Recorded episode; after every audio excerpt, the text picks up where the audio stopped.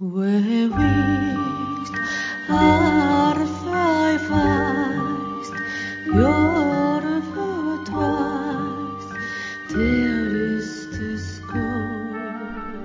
ぼ日刊階段山猫便 Ars verweist, 第56夜今夜ご紹介するのは窓際の老人というお話です。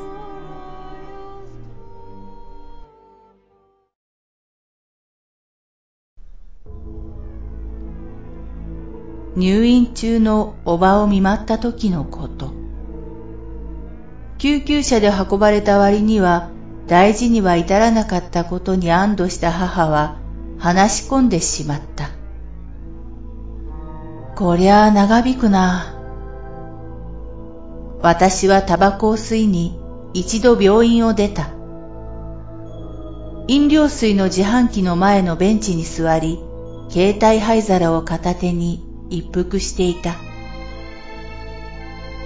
ふと二階の窓を見上げたとき、一人の老人が窓際にいた。患者服に灰色のカーディガンを羽織り、遠くの方を見ている。私に気づいたのか、軽く会釈をされたので、私も返した。すると、何か口をパクパクして手を振り、あっちへ行けと言っているようにも見えた。が、聞こえるはずもなく理解に困った。タバコを吸い終えた私は、その場を離れながら、もう一度老人を見た。なぜか、うんうんとうなずいている。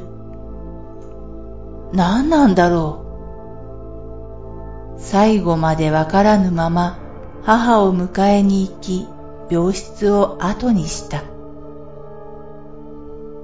玄関を出ると人が騒いでいたので、何だろうと見ると、私の座っていたベンチに自販機が倒れかかっていた。老人に気づかず座っていたら、私は下敷きだったと思う。ぞっとした私は感謝しつつ、二階を見るが、窓際に老人はいるはずもない。いや、人がいるはずがないのです。なぜなら、老人がいた建物へ通じる渡り廊下には、休館につき立ち入り禁止と看板があったから。